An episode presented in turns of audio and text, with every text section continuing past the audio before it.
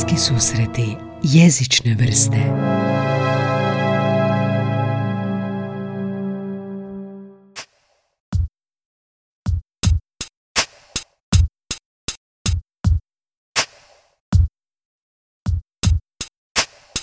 Da, dobro ste pročitali u nazivu epizode ovog segmenta jezične trivije. Hrvatska riječ za znak monkey, odnosno za znak et, koji imate u mailovima, je vitičnik.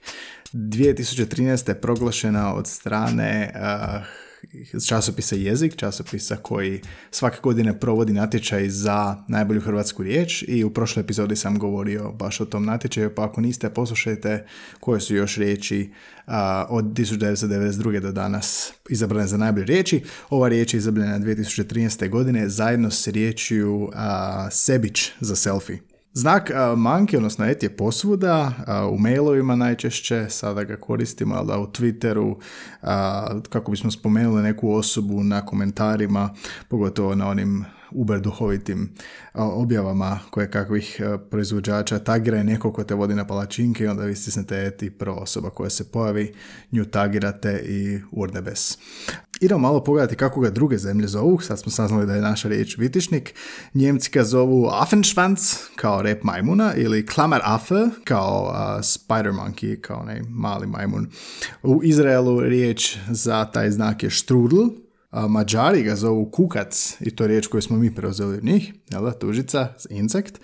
A, na bosanskom, jel da, ludo a, na armenijskom ga zovu šnik, što znači psić. Bugari i ovoga Srbi ga znaju zvati Ludoa ili Majmunsko, a sjeverni Makedonci Majmunče. Na španjolskom je aroba. I doslovno ako googlate na Wikipediji pronaći ćete hrpe drugih jezika kako ga zovu i na dosta jezika zapravo zovu taj znak et ili at the rate of, a to ćemo nešto saznati kasnije. Idemo vidjeti malo povijest kako je došlo do tog znaka pa ćemo onda pogledati gdje se sve koristi i što znači.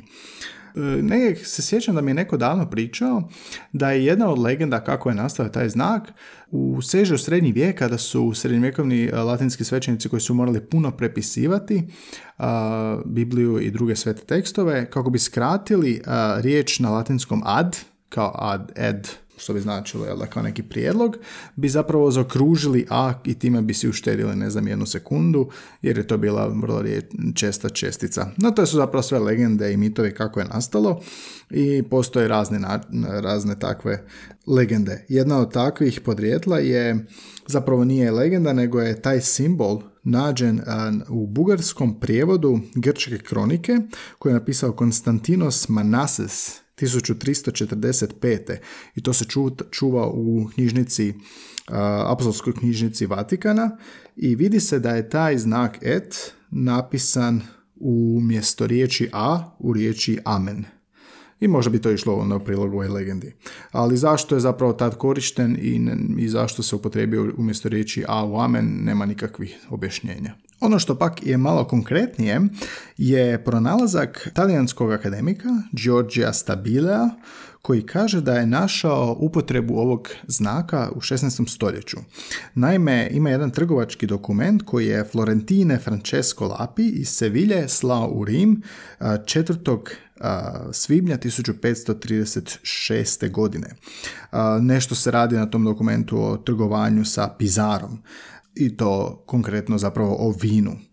On je otkrio da se zapravo et znak koristi kako bi označio amforu. koliko stane u jednu amforu, to je onaj vrč s onim ručkama sa strane, koliko stane u jednu amforu po težini i obujmu. I onda se to najčešće kako se vino prenosilo, pa bi onda cijena vina pisala, ne znam, 25 nečega, et amfora. Et, znači taj obujam koliko je stalo u tu amforu vina. U španjolskom i portugalskom se zna malo više, dosta se dugo koristio taj znak kao isto kao skraćenica od riječi aroba, odnosno al-rab, što dolazi iz arapskog, koja je označavala mjernu jedinicu 25 funti, odnosno 11 nego 11 i nešto više kilograma. A 25 zato što je na arapskom al-rab označava jednu četvrtinu. Današnja upotreba tog znaka na engleskom jeziku barem, pogotovo u SAD-u, je to značenje at kao gdje se to nalazi ili at the rate of, znači po kojoj cijeni, po kojoj stopi. Pisat će recimo četiri boce, pa znak et, at the rate of 1 dolar. To ne znači da je 1 dolar za četiri boce, nego da je svaka boca 1 dolar, pa se štedi i prostor. Međutim, mi danas najčešće naravno koristimo ovaj znak u računalnom svijetu, u svijetu interneta, pa idemo pogledati kako je došao iz trgovine u internet. 1961. godine ulazi u računala. Naime, postoje jedan djelatnik IBM-a, Rail Tomlinson, koji je e, trebao povezati 19 računalo i tada još nije postao email, dakle to su začeci interneta bili. I email je bio današnji email kako ga svačamo, on je bio poruka koju bi neko napisao na jednom računalu i onda bi na kraju e, došao neko drugi za to isto računalo i otvorio tu poruku. to su bile primitivne verzije e-maila. No taj Ray Tomlinson je smislio način kako bi poslao jednu poruku na drugo računalo. Morao je smisliti način kako će se računala prepoznavati. Pa je tako nastao ta email adresa. Et bi značilo doslovno et u onom kutu sobe et u onom računalu brojem taj i taj. Um, zašto je odabrao et? Isto zanimljivo. Pa to je bio jedini simbol koji se nije koristio ni u jednom do tada korištenom programskom jeziku. Pa je bio slobodan iskoristiti taj simbol.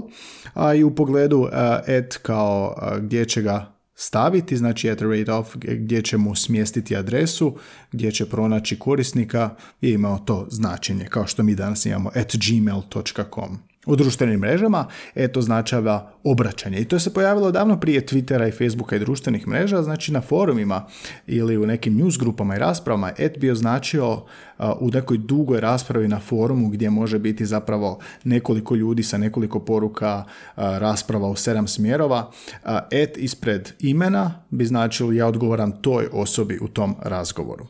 A, još jedna zanimljivost je tu, a to je pretežito u američkom engleskom što sam primijetio, u NFL-u i u uh, sport. Tipa recimo, u, u, ako govorimo o nogometu u Europi ili košarci, onda domaćin se stavlja na prvo mjesto kad se napiše utakmica tipa Dinamo protiv Hajduka, zna se da se igra u Zagrebu, u Dinamo. E, međutim, u um, NFL-u i u nekim drugim natjecanjima, znači izrazito američkom engleskom se eto značava kao gdje se igra. Pa neće pisati recimo, ne znam, Patriots versus Kansas Chiefs, nego će pisati Patriots at Kansas Chiefs, što bi značilo da oni igraju u Kansasu. Znači at gdje se igra. I evo još neke zanimljivosti gdje se sve koristi, u kojim branšama. Jedna je zanimljivost u španjolskom jeziku koja više onako ima sa rodnom orijentacijom smisla. Recimo, riječ amigo je prijatelj, amiga je prijateljica. I sad, ako se neko ne želi izraziti u rodnoj opredeljeno kao muško ili žensko, onda bi se na kraju amigo umjesto tog a, o koristila riječ et, kako bi se naznačilo da to nije ni jedan ta dva spola. Iako Španjolska akademija za jezik ovo ne odobrava. U znanstvenom, posebice znanstvenom engleskom, se u fizici koristi u kemiji, odnosno u označavanju simbolama. Recimo, nekakva gustoća će se označiti da je, ne znam, recimo 1000 grama po centimetar kubnom, et 15 stupnjeva, znači skraćeni naziv za riječ et. Na portugalskom, kada se šalju SMS poruke i znači uh, WhatsApp poruke, taj ad znak može označavati francuski poljubac. Također online uh, simbol et koriste anarhisti umjesto onog A kao skriveni način onog A anarhističkog i eto, to je pregled jednog od najzanimljivijih znakova danas koji se posvuda koristi, pogotovo u ovom online diskursu kojem smo svakodnevno izloženi. Inače, ako vas zanima više, postoje razni izvori kao History of Punctuation, što sam vidio da se spominju na Wikipediji dolje u doljem izvorima od, odakle se je uzeto ovo što sam danas govorio i možete dobro istražiti a, zanimljivu triviju za neki pub quiz. E, evo, to je u jednoj ljetnoj epizodi jezične trivije bilo podrijetlo i značenja znaka e, eto, odnosno znak monkey. Svaku četvrtka jezične trivije ili lektire ili a, serijal kako učiti, odnosno ne učiti strani jezik, a ponedjeljkom goste pratite u bliskim susretima jezične vrste s kojima razgovaramo o tome kako koriste jezik, kako bi nešto postigli u životu. Ja sam Gaj Tomaš, ovo su bliski susreti jezične vrste.